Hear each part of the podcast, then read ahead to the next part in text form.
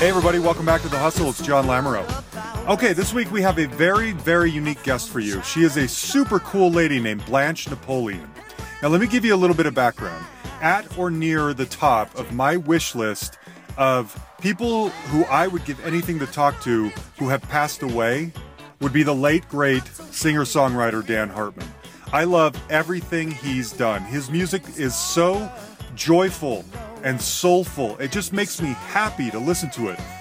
His biggest hits were probably um, "I Can Dream About You," which you would remember. It's it was a huge smash in I think 1984. He also had a huge hit with disco hit with "Instant Replay," the song you're listening to right now. Unfortunately, he passed away in 1993 from AIDS. But he and Blanche had been best friends going back to like the mid 70s and he made her a backup singer for him. She didn't even plan on having a musical career, but it just worked out that way. And so it, it's really interesting because Blanche may have the shortest resume of anyone, music resume of anyone we've had on the show, but she has some of the best stories. We're talking Studio 54, we're talking hanging out with tons of rock stars, we're talking lots of money and touring, money being made from jingles. That's a common, you know, uh, topic that comes up on here a lot. Really cool stuff. She eventually uh, di- decided pretty early on that music wasn't really what she wanted to do. So she started what would turn out to be a hugely successful career in the fashion industry.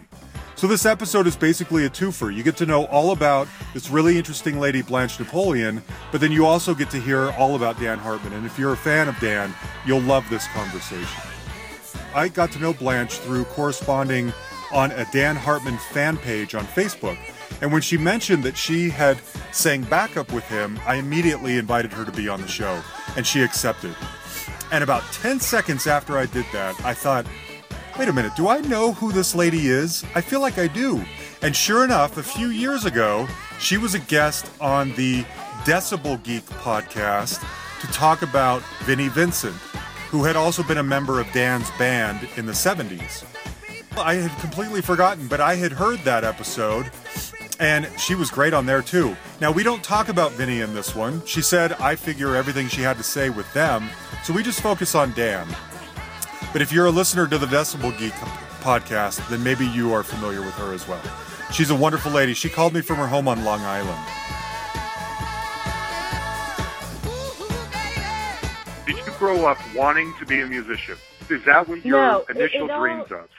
Yeah, it, it all happened by accident. Well, I'll just back up and just say my father sang in the choir at church, and I was always singing with my father. My father and I Mm. did were always singing, so I always loved to sing. And I grew up standing in front of the mirror, singing to Diana Ross, singing all Mhm. the songs to myself in the mirror. So I kind of knew somehow that I was going to do that at some point, but Mhm. it was just, you know, fantasy in front of the mirror.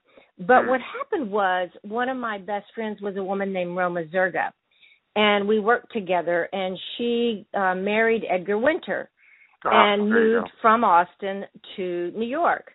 So at the actual wedding, which was in 1975 in June, um, she said to me, "Why don't you come up to New York for a while uh, and uh, and just hang out for a while, and then you can always come back to Austin." And I thought, you know, why not?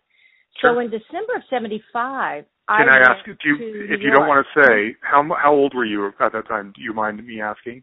Oh no, I don't care. I was born in '51, so what was I? Twenty three years 24. old or 24? Okay. Yeah. I'm just wondering what Um, age of a person is making this decision. Is it a Okay, teenager? Is it more of an adult? You know what I mean?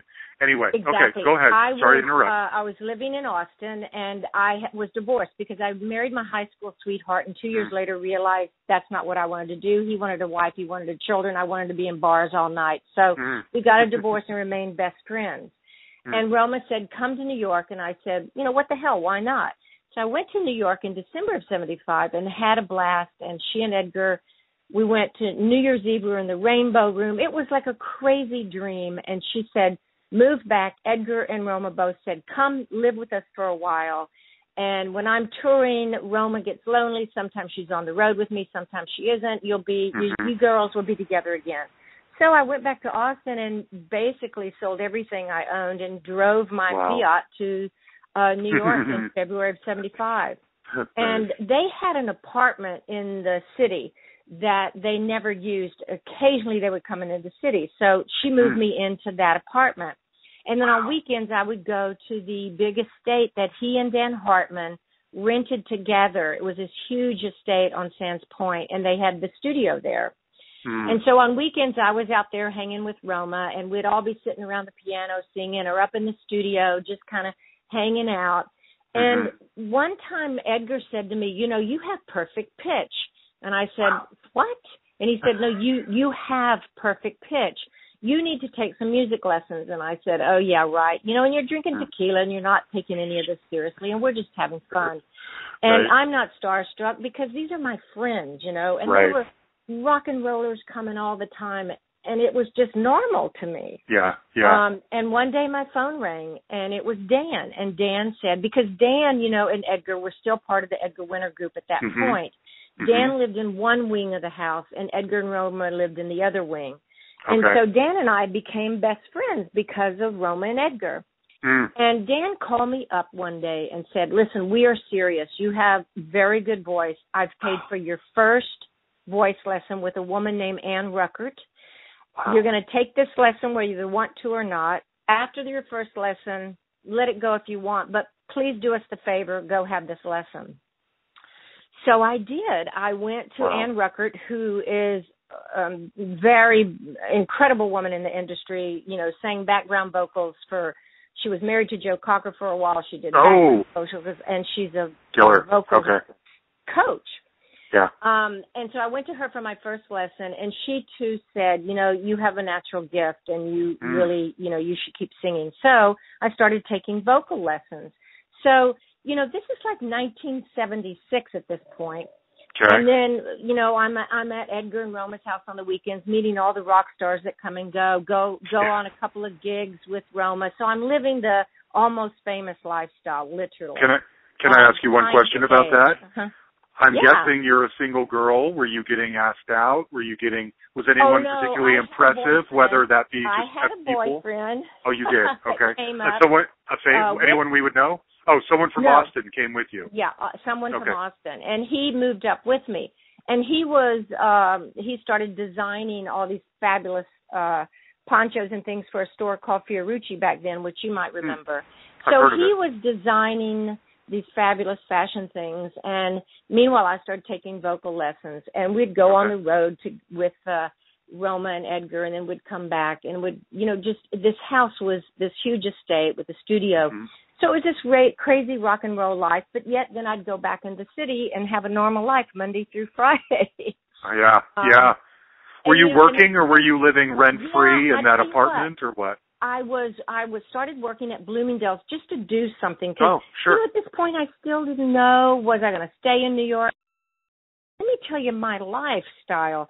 Edgar and Roma would come in the city, limousines everywhere, parties Oh, everywhere, hanging out with Johnny Winter, his brother, Yeah. going to clubs. I mean, my life was like a dream. Yeah. And I kept thinking, you know what? I don't want to go back to Texas. Why would I? So, but I thought, what the hell am I going to do? So I got a job Right. at at Bloomingdale's just to pay the rent because by that time I said, Roman Edgar, I can't continue to live off you in your apartment. Mhm. So me and Lloyd are going to get an apartment, and we did. Lloyd was designing things, and he was working for the Metropolitan Opera in the costume uh, department. And Okay. um and then you know we're living this crazy life and we're traveling around and we're having the high life in New York City and um Studio 54 opens. Uh-huh. And I was best friends with Rennie Reynolds, who was the florist to anybody who was anybody in New York, and he had the Studio 54 account. So Really? he decorated it with the flowers and did the Yeah. parties all the time. So suddenly, you know, studio opens and I'm going to studio all the time. Oh. Um, and and Dan one night says to me, "We're dancing now." Meanwhile, Dan and I had become best best friends. Okay. Um, and it, he loved. So we Oh. were like brother and sister. So he'd Mhm. come into the city because he was still. They were now moved to Connecticut. They were Mhm. first on Long Island, and now Edgar and Dan. They've all moved to Connecticut. Edgar and Roma have a second, a, a separate house, and Dan Okay. has a house uh, that used to be a schoolhouse, and he had a studio in it, so he called it the Schoolhouse Studio. Oh wow. And great. Dan would uh call me out and say, you know, let's go up in the studio and sing. And I'd say, Uh-huh. okay, never guessing that anything was going to be recorded. Now, meanwhile, I'm still taking voice lessons. Okay. Um, and then Dan and I would come into the city and we'd start, we'd go to studio and dance all night. So one one weekend, Dan said, "We're gonna let's record a song together." And I said, "But nobody's gonna hear it, right?" He goes, "Yeah, nobody's gonna hear it." So we Mhm. recorded instant replay. Okay, so I'm, you know, hanging out in the studio, and he has all these other um musicians coming and recording all the time. So I'm hanging out, listening to musicians, and and doing some background vocals on like just um just to see what the song would sound like, etc. Never guessing that I'm ever going to be recorded for anybody to hear. right. And so I'm enjoying myself, and I'm not scared. You know, Uh huh. Sure. hanging in the Very relaxed, right? There's no, nothing's on the musicians. I'm line. very relaxed. Yeah. Edgar Mhm. would come in and play the sax. You know, it was Mhm. just my life. These were my friends. Sure. So one night, Dan and I and a whole group of us are at Studio 54 and we're dancing up a storm, and suddenly Instant Replay comes on. Now I knew that he had made the record, but I never thought I'd be dancing at Studio 54 and hear it. And we're dancing together. The song comes on, and I look at him and go, "Oh my God, oh my God!" and everyone's going crazy to this song. right. So I said, Dan, I'm going to kill you. And he goes, Well, here's the news, Blanche. You don't know it, but a bunch of clubs have the song, and No the way. demand is so high. We're going to record a flip side, a B side. And I'm like, Wow. Okay. Uh huh. So the next thing, now by this time, I've moved out to Connecticut also. We're all living in Westport. okay. And um so I go over and record a B side and uh that led to Dan saying, "You know what? We're going to do an album." Now, meanwhile, when this instant replay song happens, that's when I meet G.E. Smith and Hilly Mhm. Michaels and Vinnie Vincent because he had them all playing on the record, right? Right. Weren't And- they living there too with him, or was that? well, his- I kn- I know Hilly yeah, was at was- least for a while. Hilly was, and I think I can't remember where Vinny or G. I think GE still lived in the city, but Vinny might have been out there somewhere. I can't remember, but Hilly did. So we were always hanging out at Dan's house because it had the studio there, and Right. we would sing and we would play around. Would come, so it was it was just a wonderful time. And like I had said before, um, these are guys that weren't druggies. They were never drugged out. We were always laughing and giggling and having a great time. Hilly was Good. hysterical. Vinny was Mhm. so funny. GE was this lovely, sweet guy. Um, so suddenly we found ourselves recording the instant replay album. Yeah. And um and then we had to do all this PR for it. And and so suddenly my life just changed overnight. I Right. was singing and recording and we would do a gig every now and then. So it Are you still working at Bloomingdale's? no, I had left that a long time ago because Oh, okay. Dan said to me, "Come on out, live in Yeah. Westport." Uh, my boyfriend was uh, designing these fabulous rain ponchos that Mhm. suddenly Fiorucci, Saks, all everyone was um, buying. So we set up um, an office in Westport, was having them made and shipping from our own garage. So during Oh, the day, wow. I was doing that, and at night I was recording. Interesting. it was hilarious. Wow.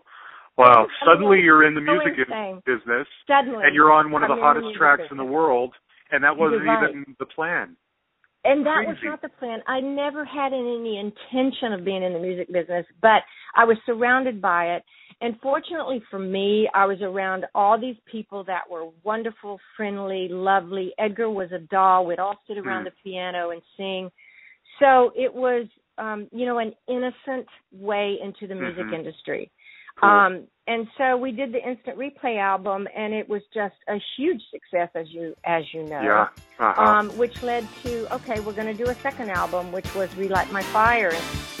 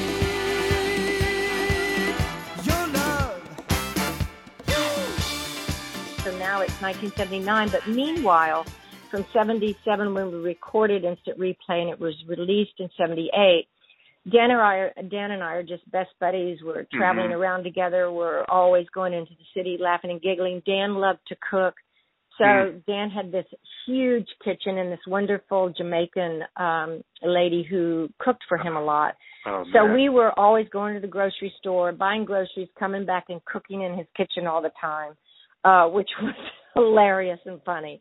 I believe Um, it. I mean, it was just so much fun. It was just a fun, fun time. And Dan was, um, even though he had been in one of the biggest rock bands with the Edgar Winter Band, um, Dan Mhm. never lost his, you know, never forgot from whence he came, Harrisburg, Yeah. Pennsylvania. He was Wow. a good old boy Yeah. and had his sister come up all the time and hang and um it was just a wonderful wonderful time uh very innocent time and even though there were lots of wild rock and rollers coming and going all the time dan remained dan and i think that's Yeah. how i remained grounded and down to earth and never took this Sure. as i'm i'm a hot background singer it Right. was just my friends that i was Okay. singing with hmm you know So let me Um, ask you about Dan mhm. and his personal life because yeah um, you know, he was to my knowledge, he was never out while he was alive. Never. And then he died of AIDS tragically and there was nothing overtly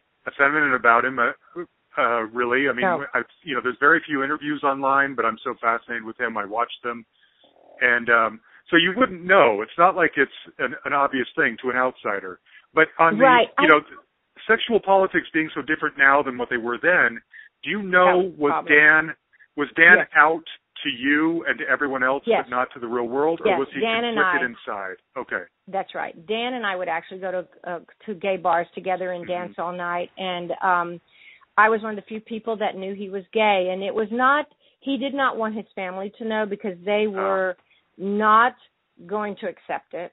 Yeah. And the music industry at that point um kind of wasn't. I mean, this is 1977, 78, Sure. 79. So Very different. it was something that he he didn't oh Yep. you know come out yeah. but I knew his boyfriend, knew him very well. We had a group uh, that Dan named the Schoolhouse Kids, Hmm. and we did some background vocals. In fact, he gives us credit on the Instant Replay album, and all of Oh, us nice. knew.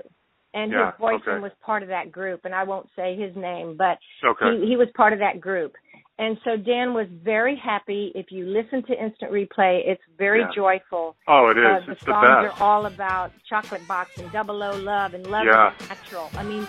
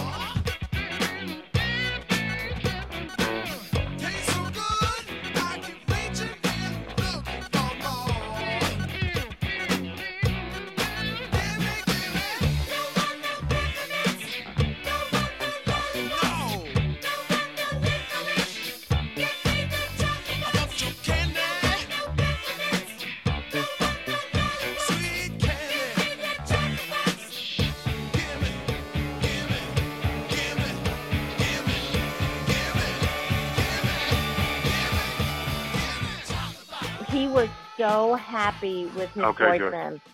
But so he, he was comfortable in his own skin. He was comfortable in his own skin other than keeping his secret. It wasn't, you know, torturing him or oppressing him. Right. He was fine the way he was. Okay, good. Well, good. in fact, because Steve Paul, who, as you know, owned Blue Res- Blue Sky Records, which is uh-huh. what Dan, with Edgar and Dan were on, and then stayed with once uh, Steve Paul kind of reconciled the fact that Dan was leaving rock and roll and moving into disco music, which he was not in favor of in the beginning. Steve was Mhm. gay and had a had a uh, a boyfriend.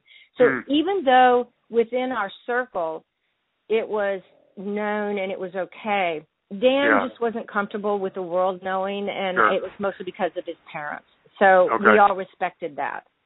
Do you know if his parents ever found out? I mean, was him dying of AIDS a shock to them too, or would they have? Uh, I come to find they out by. They did find out, but they were never happy about it, and Ah, were um, very distraught uh, about it. Yeah. And uh, and of course, with him getting AIDS, and you know, the the sad thing was that um when he, when let's see, I guess it was 1980 81. I got completely absorbed in the fashion industry. So Mhm. Dan and I would only see each other occasionally, and I started traveling around the world. Um, and so we weren't we weren't seeing each other and talking to each other all the time anymore. And he, Mhm. you know, got involved in a whole different. He did the um, the Streets of Fire. Absolutely. you know, song I can and, dream uh, about and, you. And so yeah. he, yeah, No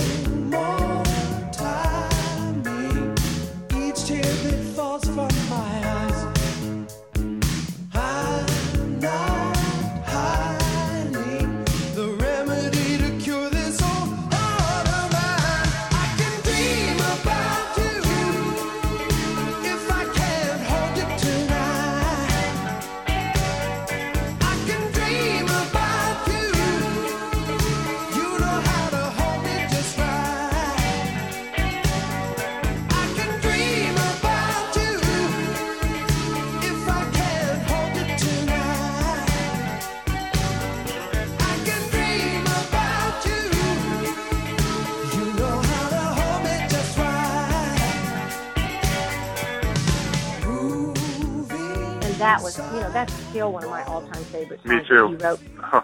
Um, and I guess it was can no wrong to me. 1981.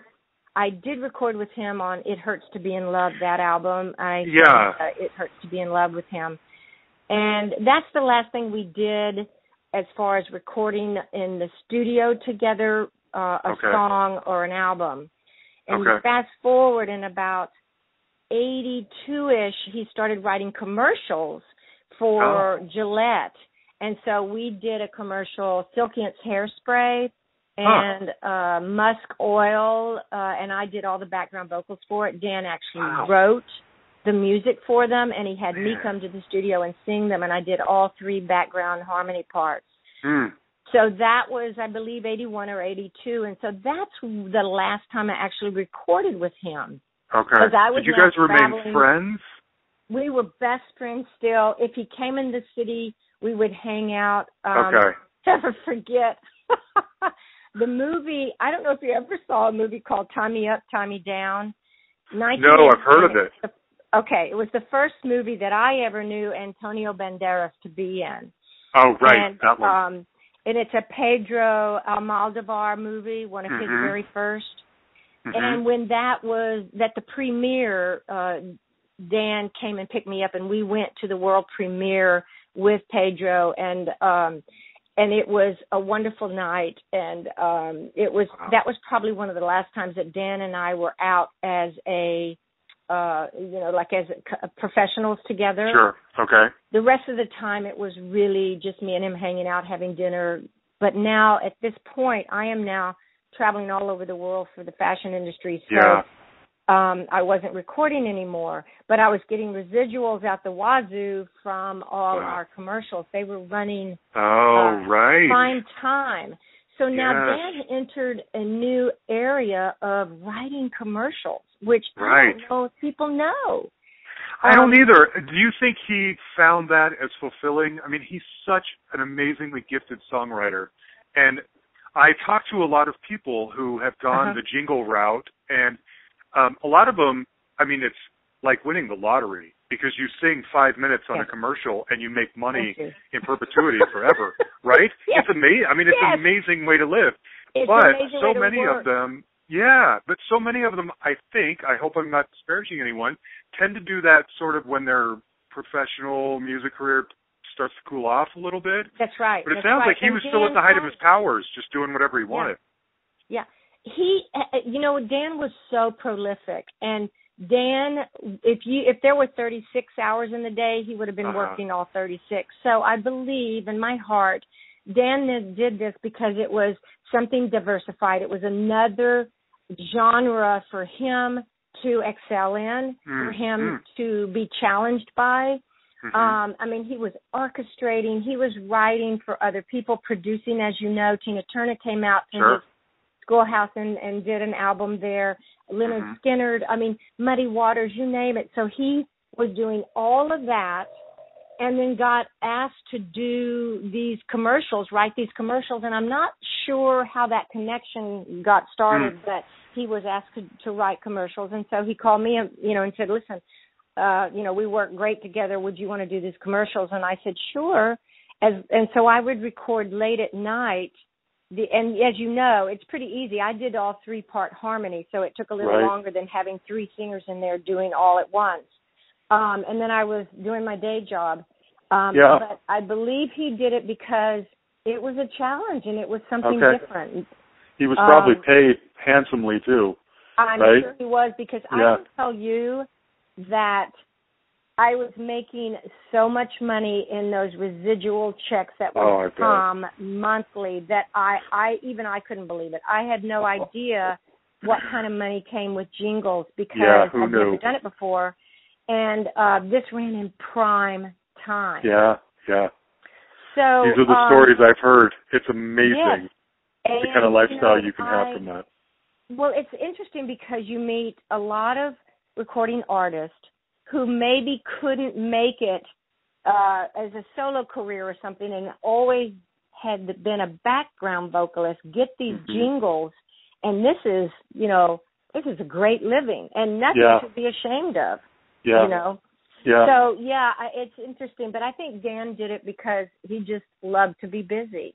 yeah. Um, and Okay. so, um, the uh, I will go back for a second. In Yes, please do. 1980, um, you know, Loleatta Holloway was on our "Relight My Fire" album, of course, the Mhm. song "Relight My Fire."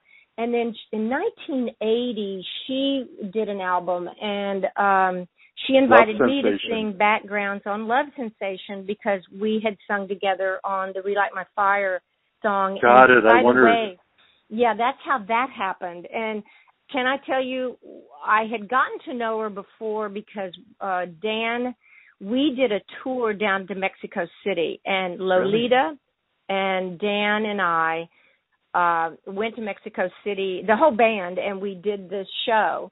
And I got to know Loleatta on that trip, and she was the loveliest, the and also Oh, hysterical, funny person. I think Dan had a way of picking people. I think for their talent, but also yeah. fun-loving, good, fun people. And she Oh, was. that's great.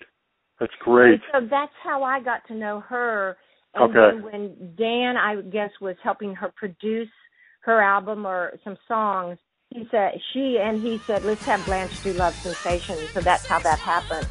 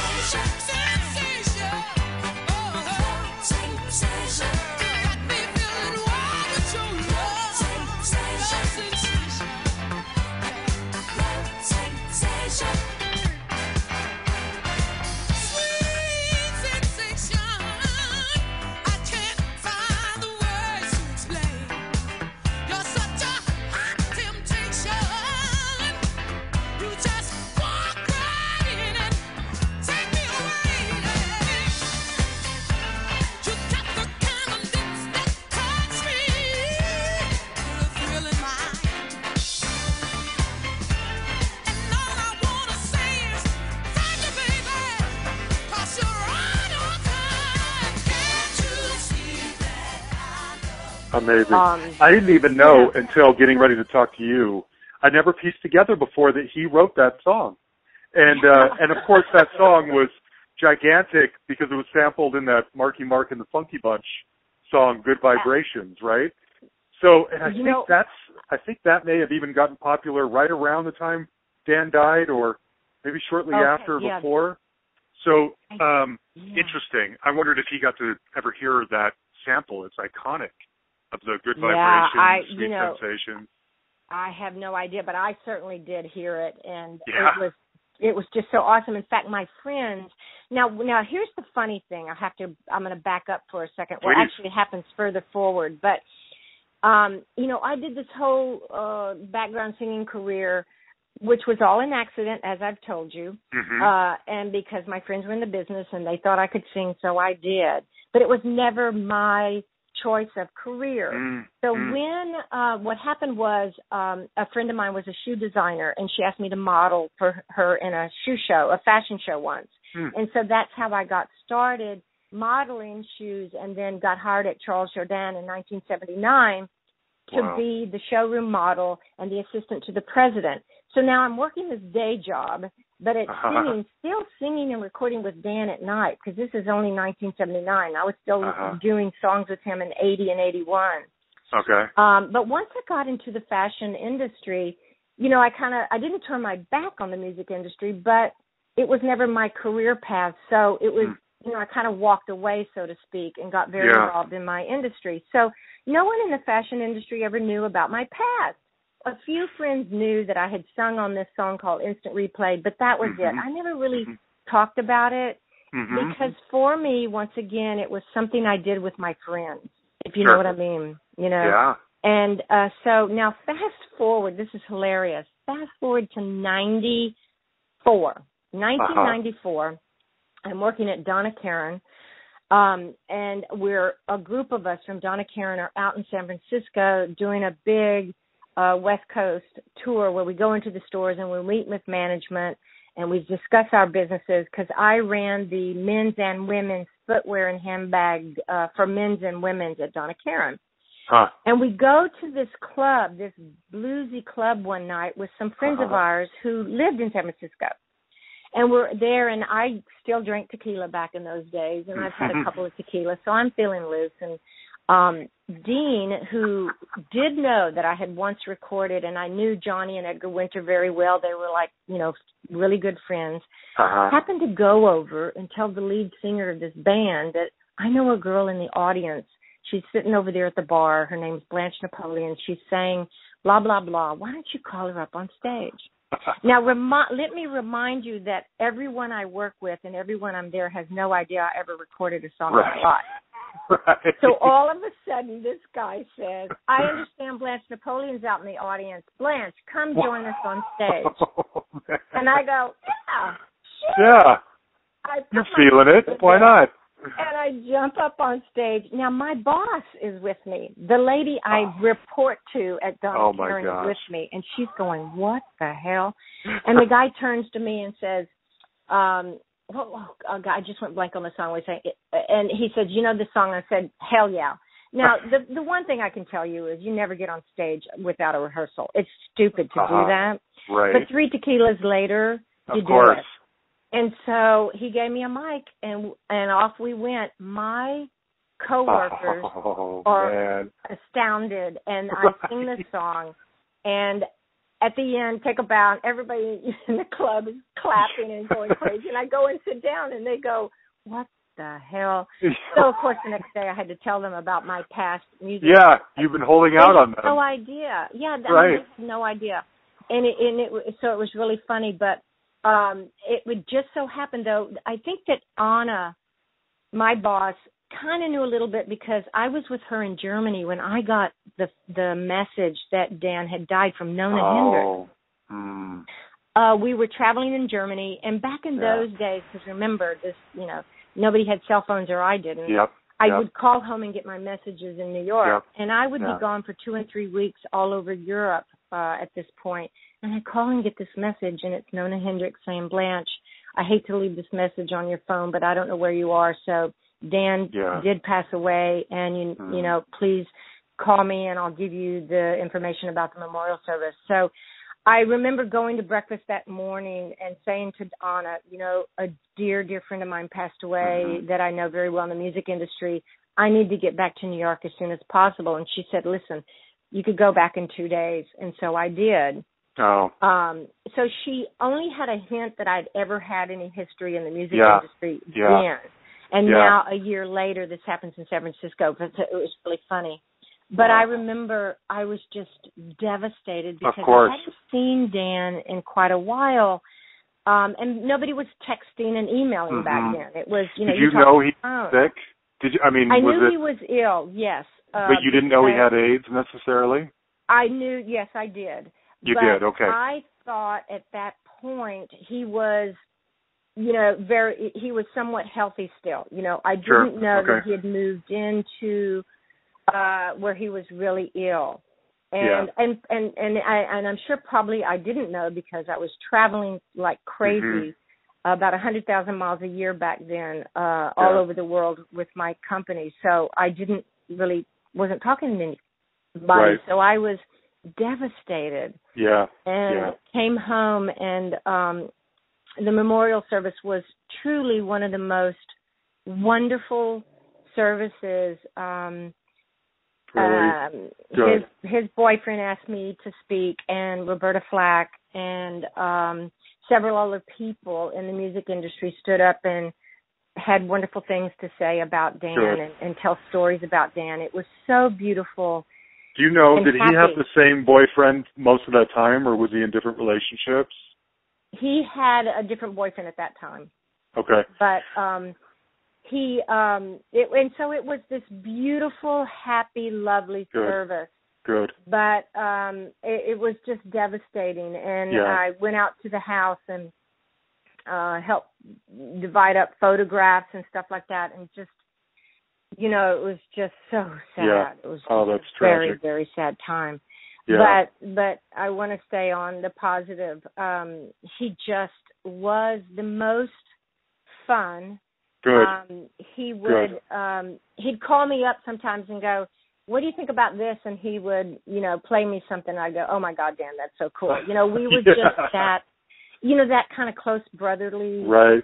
thing and Uh-huh. um it uh he was always so generous and so nice Good. um he, he you know i just can't say enough about what a Good. wonderful guy dan was and how privileged i am that i Sure. not only got to record with him but was such good sisterly you know and brotherly Yeah, friendship with That's him That's great. you, You know? never know. I, uh, you know, you hear about those people during that era um, who are inflicted with AIDS and they're not out, and it's such a different Mhm. time. And I've heard nothing but really nice stories about him. But yes, as a fan and somebody who cares, I'm about him. I'm always wondering, well, is he really actually truly kind of suffering inside? But and and he, because of the secret that he's carrying around, but it sounds like no. It sounds like he was just a, No. health, a happy, fun-loving, great Yes. guy. Yeah. It happened. I mean, of course, it's tragic, but there wasn't. uh He wasn't. The picture is not of a guy who's just sad and overcome and oppressed. It's a no in fact life. The fa- the last few years he definitely was out and and so okay. he was a happy guy Good. living his life to the fullest um so he had broken through that barrier and i you know i look back and think that the reason he didn't come out earlier was because he was still part of a group a yeah, band probably. and he didn't a know how too. that would reflect back and a rock band yeah Yeah, you know Free Ride is a really guy- macho song, you know?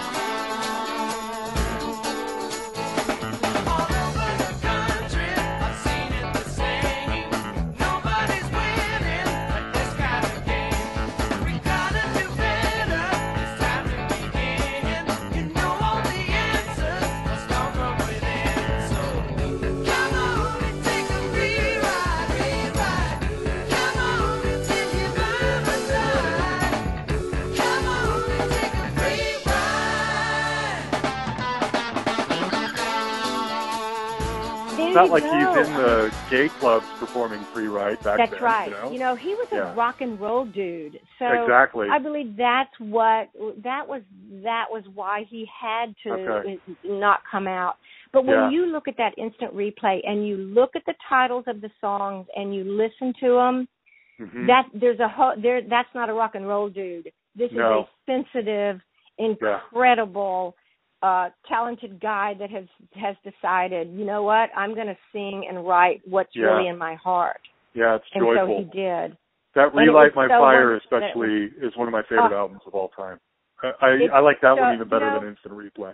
You know, I do too. And I have to tell Yeah. you that I challenge people and say, play that song or play any song on that Yeah. album and see if you can't you can stop yourself from getting up Oh. and dancing. No kidding.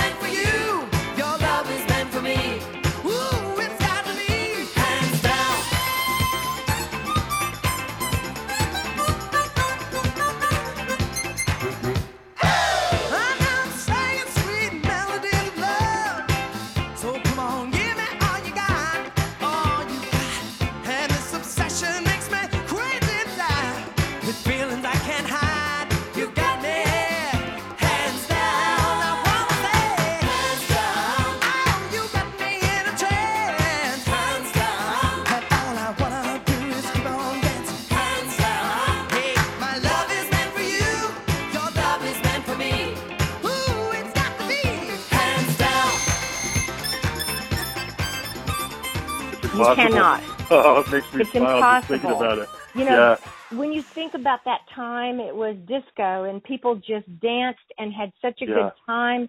And those songs were written to make people get up and dance sure. and have a good time. for sure. Well, You so know. let me ask oh, you this now. Oh, go Yeah. ahead.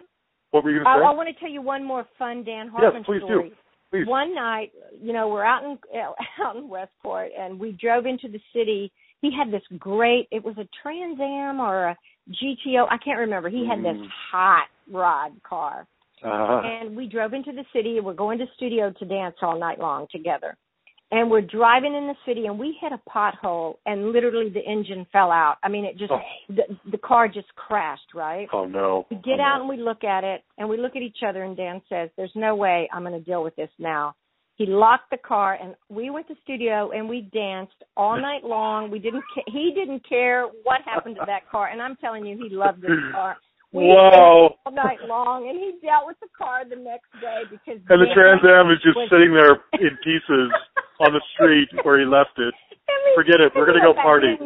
Yeah, exactly. That see that was the Dan I knew. Oh, that's great. It's all about that's so partying. good to hear. It's all about having a good time. Good. Um, Can I, I'm going to tell a story that you decide if you're going to play it or not. Okay. Okay. Yes. You can you can cut this. Okay. Okay. Okay. One time, Dan and I went to the grocery store and we had smoked some weed. Okay, so we Mhm. were really high, Sure. and we go to this grocery store. And we get our cart and we start to, and then we go, okay, let's divide and conquer because we're we're in a hurry. So you go that way, you go that way. We had our list. We'll come back and put it in the cart, right? So we Mhm. ran off and put it in the cart. We start pushing the cart, and it just seems to be making a lot of noise. But we're so high and we're having a great time. You know, our cart and people are staring at us, and we think they're staring at us because you know we're probably acting silly and we're high. Right. right. So we keep running and putting stuff in this cart, and then we're pushing it, and it's screeching and making all this noise, and we're like, "Oh my god!" And then we'd run and put some more stuff. We're laughing hysterically. We get to the to cashier line, and we everybody's like staring at us, and we look down. uh-huh. We had been pushing this pie cart that was had tons of pies on it, and we had been pouring our groceries on top of it because we were so high. We grabbed the wrong basket one time, and we're pushing this pie cart around the grocery store, and it's squeaking and making noise, and we didn't know it. You're not even paying attention. You're you're just floating on air. Right minds, if you know what I mean. Yes. Oh, that's great. Ran out of the grocery store. We never went back to that grocery store again because we were. Oh man. And, And everyone at the store is like, there goes the neighborhood. These weirdos Right. here just ruining my little local supermarket. You know? hilarious. And it's Oh. something that every time I think about that, I just Yeah. cry. I'm laughing so. That's great. Oh, that's so That was Dan. I mean, Dan Good. was the coolest guy. And Good. I look back, So and glad. you know, when now, you know, I have so many friends that whenever they're hearing Instant Replay or Relight My Fire, one of those songs comes on the radio. Mhm. They will call me and hold their cell Mhm. phone up and say, "Listen, what's on?" You know, I get those Yes. calls all the time. I bet you do. Um, and it just constantly lets me relive one of the That's most extraordinary years of my life. You good. know, it was good.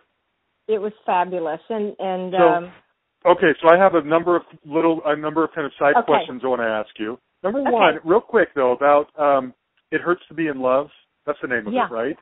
yeah, That album is really hard to find. I could only find, I found like half of it maybe on YouTube, and everything I Oh. heard was like sad.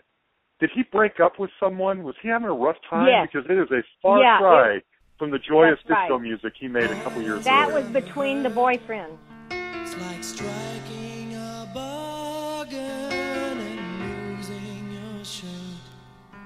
When the pain is too great to think about anymore. So I go on,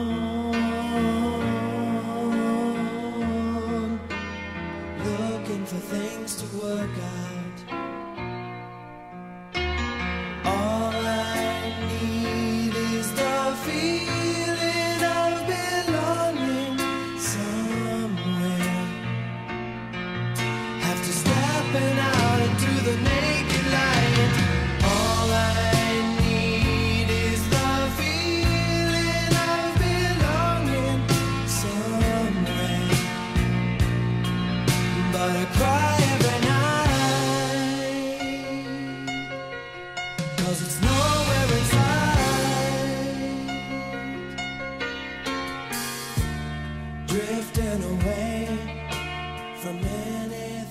Okay. And Because was, then I can dream uh, about you and Second Nature and all that stuff comes out, and then we're back to joyful Yeah. again. But there's this Yeah. one album that is so downtrodden and so Yeah. sad. It he was brokenhearted, and um I remember we went to Neil Sedaka's apartment in New York City because we wanted to record to to sing that song, record that song, and and Uh-huh. Dan wanted Neil to hear how he was going to do it and whatever. And and so that was an incredible experience to be in Neil Sedaka's apartment and sitting at a piano with Neil Sedaka. I can tell you that that's something I'll never forget. No But kidding. that was a time in Dan's life, yes, that was Okay. quiet and sad. Yeah. Okay. I wondered about that. It you can tell. I mean, it's just such a it's kind of an odd outlier in his discography because it's so sad. Um, now you have to tell me though about. I mean, we kind of glossed over Studio 54. You it sounds like you were there a lot. Did you? Were you? Oh God, did you? Are you seeing Andy Warhol? Uh, you probably was hoping I wasn't going to Yes. ask you about this. Were you? Well, I mean, let me you don't have to get into details, but up. were you seeing like Andy Warhol and Nile Rodgers Oh, and yeah. Diana Ross? And, See, when I first came to New York, okay, I came because of Edgar and Roma, and Mm-hmm. there they were all part of the Warhol group, and there was a girl named Tinkerbell who Oh. was writing for Interview magazine back then. Okay, who of sure. course I became great friends with. So there was this whole crowd when I forgot when I first got there that was part of the Andy Warhol group. Okay. And um and then Rennie, who as I said was the florist to anybody who was anybody. So uh Rennie was always at studio. So I was best friends with Rennie and a girl named Hollywood who came from Austin and that's how I met Rennie because she moved to New York before I did Mm. and uh she she introduced me to all these people in the fashion industry before uh, I got involved years later and then all of these people would all we'd all meet and go to studio together so I was always Mhm. in the VIP area I never had to stand in line because either I bet. walked up with Dan or I walked up with Rennie Oh, or I walked up with Hollywood Yeah. and became friends with the doorman. Um, Uh-huh. In fact, uh, was constantly there, and here's what we would do: there would be a group of us that would um, go to this incredible restaurant. Um, I, I'm sorry, I'm going to remember. I can't remember the name. It was La okay. something, and it was on 57th Street. We'd all meet there and have dinner first, and then we'd go to studio. And Yeah. that was like a regular routine with us. Oh, Um, so there was this group that was always at studio together. I, I never paid to get into studio. I never Yeah. didn't get into studio. Um, I would help Rennie during the day when he would decorate. So the Uh-huh. Dolly Parton birthday party, we decorated. Uh, we got a truck full of hay, and Wow. we had a hay ride around New York City and arrived with Dolly in the truck and walked in the studio. Uh, Liz Taylor's birthday party. I could go on and on, just a whole chapter on Studio 54, and believe I am lucky that I was a part of that. And no um, kidding. and so that's how Edgar met his Okay. next wife was because I introduced him to a girl named Monique who I knew at studio when Edgar and Roma got divorced.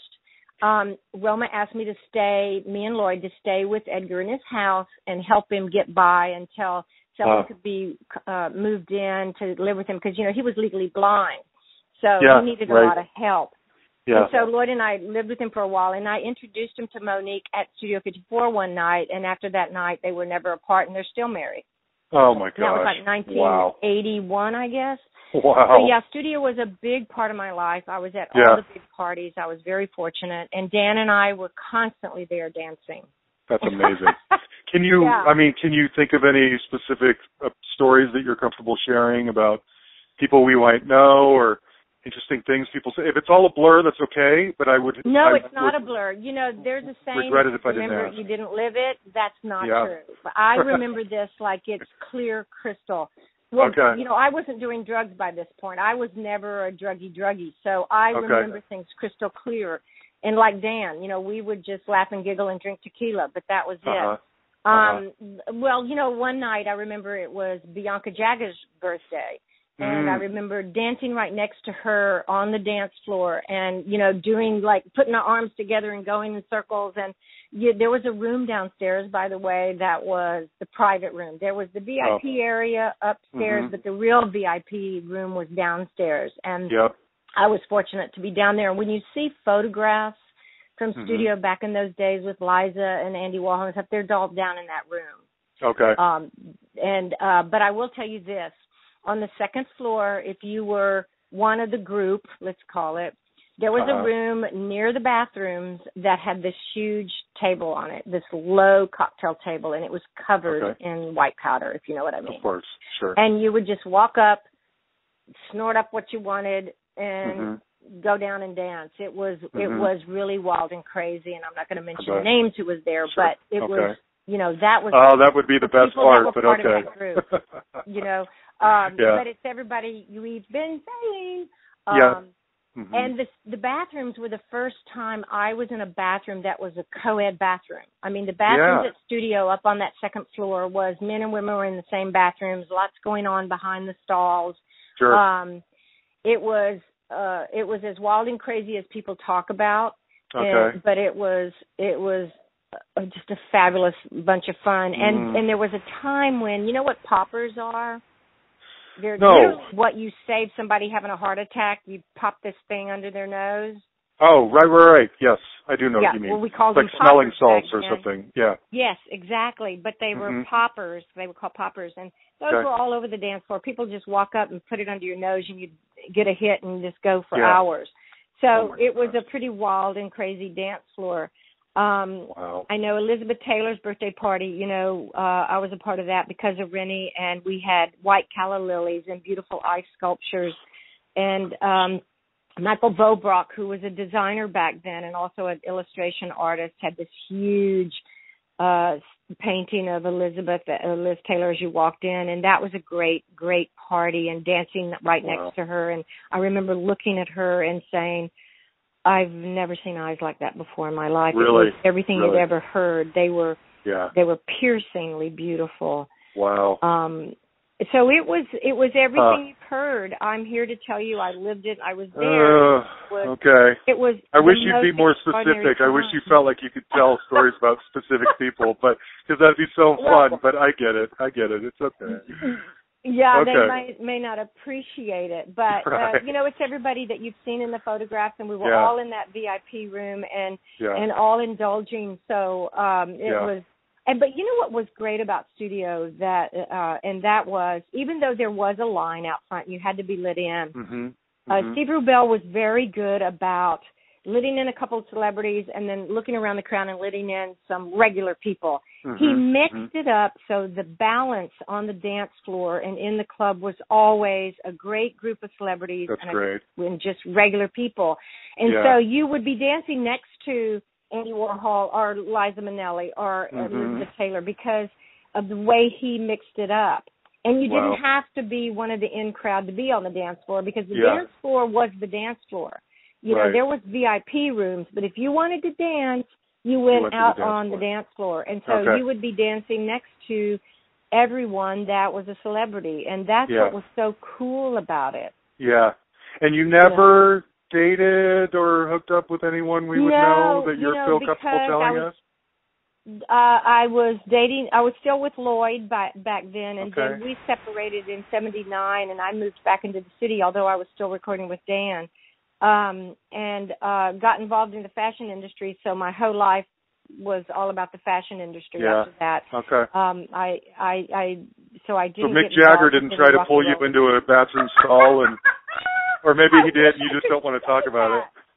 I What? wish I could say that. I wish I could say that, but Mm. no. Okay. But um, believe me, I um at Edgar's house there was uh you know, you name it, they were there Sure. and lots Okay. of craziness going on. And I remember one party at Johnny's house. Johnny's had this fabulous apartment and he loved the color purple. Okay. So it was purple leather sofas and purple leather uh and Bebe Wow. Buell, uh, if you remember yeah, her sure. Yeah, ends up being Todd yeah Rundgren. okay she yes they were mom. all there having you know so i was all a part of that crowd Wow. uh that was hanging out at johnny's and having a lot of fun and you know Oh, i was man. the one that wasn't doing the drugs so i'm cleaning up making sure the cigarette Yeah. that just fell out of somebody that's really out of it doesn't start a fire you know Right. it's kind of like Okay. the the mother the Yeah.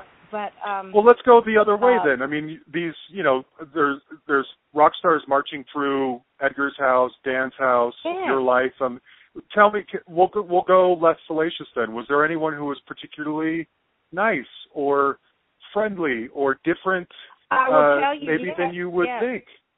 Uh, here, here you go, Muddy Waters. When he was Really? recording at Dan's uh, at the schoolhouse, he would start drinking whiskey at ten o'clock in the morning. But he wasn't a drunk. He was just that. Uh-huh. You know, he would have a shot of whiskey. Okay. He was a gentleman, soft spoken, the nicest, nicest guy. And you know who else was like that? Hmm. Um, uh, from New York Dolls. Uh, I just went. David blank. Johansen. Yes, David Johansen Really? was out uh often. I would see him there a lot. Um he was him. always clean, never drugged out, a, a cool, sweet, fun guy. Good. Yeah, it's you know, that was all an act. Okay. And he was grounded and wonderful. When Lynyrd Skynyrd was there uh recording, it was the same thing. Those guys got wild at night, but during the day you would Sure. think they were your next door neighbors Interesting.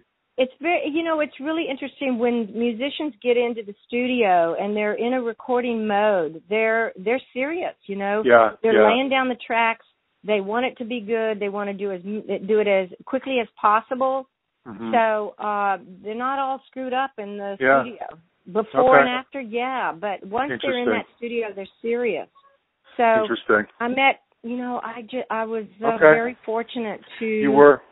Okay. be with all these people and see them as and and and I think that's why I never got a big head about what I was doing.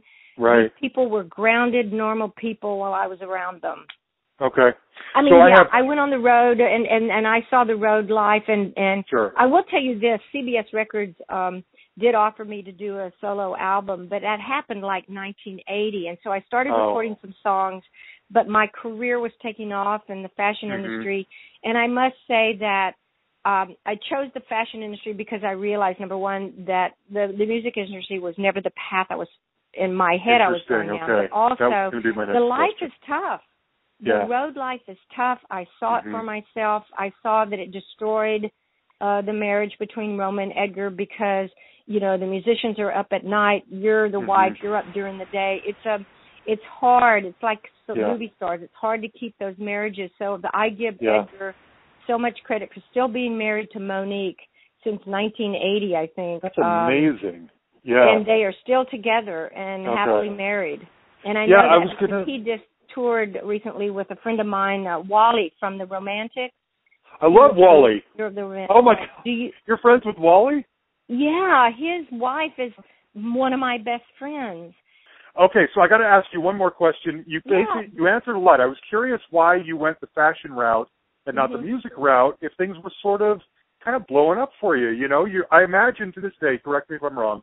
You still make the occasional residual check on a on instant replay. Yes, absolutely. Uh, Okay. And I'll tell you because Dan made sure that, which I found out accidentally. Um, it was I don't know 1998 or 99, and I get a phone call from the vice president of marketing of the Old Navy stores. Oh, and he said we want to use this uh the song instant replay on one of our commercials this summer and and, and according to um uh, where wherever he went to find out who to get in touch with to get because Dan had passed away he Uh-huh. said Dan left you the rights to be able to um say sign that I can use the song and it of course Really? would get the residuals and I said really I didn't even know that yes. so, um, yes. So, uh, what I Oh. should do is just hire a lawyer and do nothing but have them try to get my the song played. Of course. because then I could ship. Yes. Mailbox money, My right? husband says that to me too. He goes, "Why Sit home and just collect. This?" That I song know, is I a know. classic, and you're going to benefit from it. Oh know, man. I should. And you know what? After Right this on. conversation, maybe I will. You But it got, should. so it was used in the Old Navy, and it was running prime time. And again, I got these residual checks that were crazy. Oh my Yeah. gosh. Yeah, What- but I'll you have like the I charmed, most charmed life I can think of. You know This what? I'm very blessed. Yes. Very blessed. I had an incredible career in the fashion industry. I retired in 2014 because I worked for Donna Karan, Oscar de la Renta. I had an amazing career all over the world, Moscow, Yeah. you name it. I was there. Um, and I just kind of hit the wall traveling 100,000 miles a year for like 17 Sure. years. I loved the fashion industry and I chose it because, like I said, the music industry was never supposed Mhm. to happen. It happened accidentally. And I've always been a fashion freak, and my mother was very fashionable, and and Yeah, so that was the, like the natural path for me. Okay. Um, okay. But I don't ever regret kind of walking away because yeah. um, I was. I will say one thing: musicians are never on time. Yeah. Are the ones I worked with. So I would get to the For studio ready to record at 11 p.m. and they'd stroll Uh-huh. in at 12:30 or 1, and Yeah. that got to me because I had a day job. Of course. So that was also why it was kind of easy to kind of walk away Yeah. because I had a day job that I loved and it Yeah. was too hard to try to uh continue to record and have a day Yeah. job and then start Sounds like it didn't fit your personality. It just you Um, weren't that kind of I'm person. you were a little more organized. Very disciplined. organized and efficient and when people Mhm. are late it it doesn't go well with me.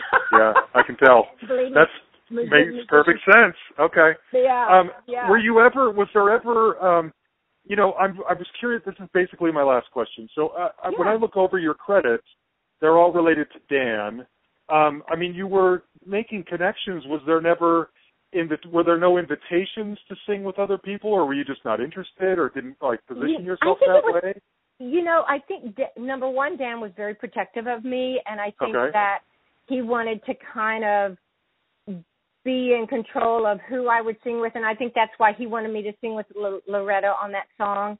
Um, Uh-huh. And then also, um, you know, I was moving away from it, and I wasn't loving being around, um, you know, late Yeah. at night, and I, I just had a different a different vibe for me, and I just knew it. my life was Okay. supposed to do something else. Wasn't for you. Um, and and- but you know the the beauty of it was I would do some fun some background vocals with the guys and whoever was out there, Lynyrd Skynyrd and, and Muddy Waters and stuff, so they could hear what a background was going to sound like on this song or something like that. hmm But never where it was uh, recorded and officially credited and, and on the album or something, you know. Okay, So I did get to have some fun with it, Sure. but um never officially, Okay. you know. Did you? T- and, you And, uh, mentioned touring earlier. Did you tour with? We Dan? did a yeah, we did a couple of live shows. Um one that you know, I'm dying. Maybe you can help me on this. Okay. one year, and I'm not going to remember exactly what year it is, but there was Dinah Shore did this um disco rewind a show Oh. that was um taped at Studio 54 and she had us the instant replay kids come Uh-huh. And I can't find a YouTube of that and it's making me crazy. Oh. Um maybe if you ever talk to Hilly again, maybe he knows where that is Okay. or something. I don't know. But I'll tell you a funny story real quick.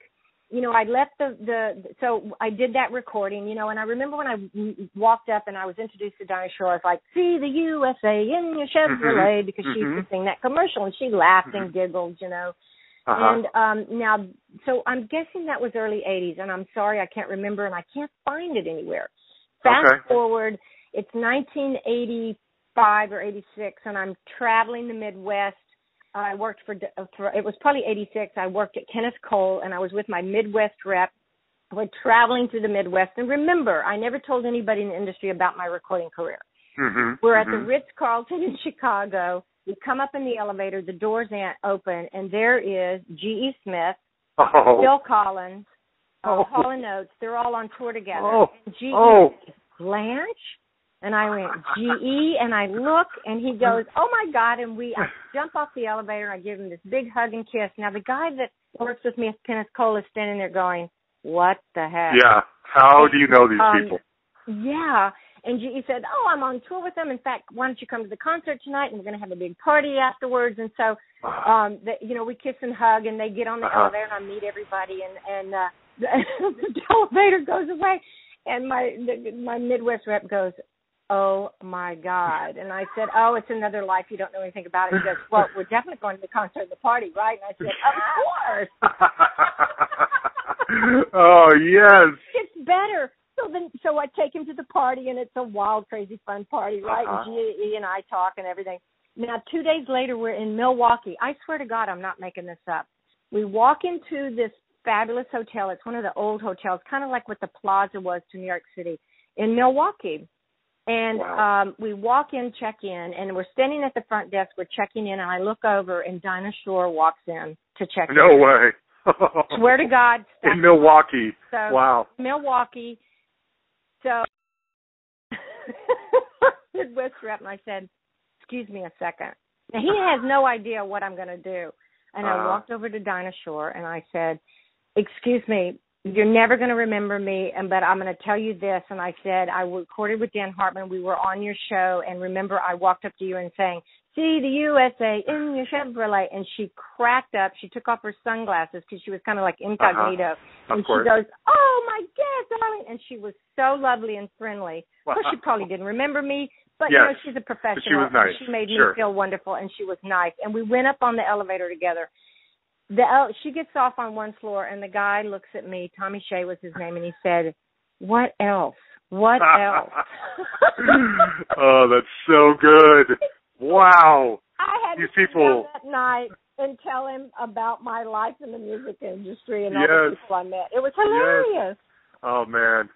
Wow. Uh, so what do you do so- now? What I mean, you mentioned retiring two years Yeah, I ago. What's a day in the life of Blanche of Blanche now? Okay, okay. Um, I retired. I continued to do. I retired in 2014. I Uh-huh. continue to do some consulting with some uh, designers that are perhaps launching their line and need guidance on managing a brand and building a brand.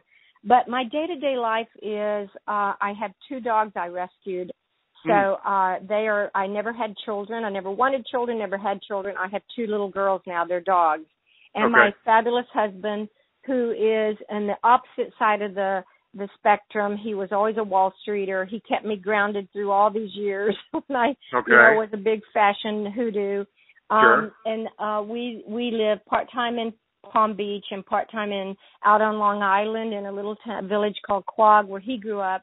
My Wow. life is wonderful. I play tennis three times a week. I Oh, do man. spin classes, Pilates. I have this wonderful life, and my life now is about taking care of these dogs. And I do volunteer work uh, at dog shelters, and uh, and I do volunteer work. I had breast cancer. I'm a breast cancer survivor. Ooh, So. I do okay. uh, a lot of charity work raising money for uh Cancer Alliance and before that for Susan G. Komen. So Uh, my life has been about rescuing or now giving back and helping people, and Mhm. I love it. I, uh, and it's uh, very fulfilling. Good. And so I have Cool. extraordinary stories and memories, but I feel I like my it. life is just as extraordinary now.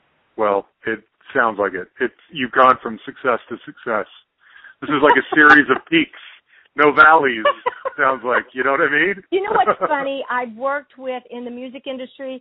I I worked with and met incredible icons in the music industry, and the same thing in the fashion industry, working with Oscar De La Mhm. Renta and Donna Karan and all of the great designers. Um, Mm. I've just been so fortunate and blessed Yeah. to work with the best of the best, and Mhm. um, and and I I know how fortunate I am Mhm. and uh so my career in both areas has just been fascinating and wonderful and uh i'm just a i'm very blessed i have a wonderful Yeah. family in texas that i you know my father's 96 going on 70 kicking butt and Wow. um and uh my whole you know i'm a texas girl you Sure. you know i lived in new york my adult life but you can never take the texas out of a texas Yeah. girl i'm always a texan i will That's die true for a lot of Texans. Yeah, yeah, I I know that to be true.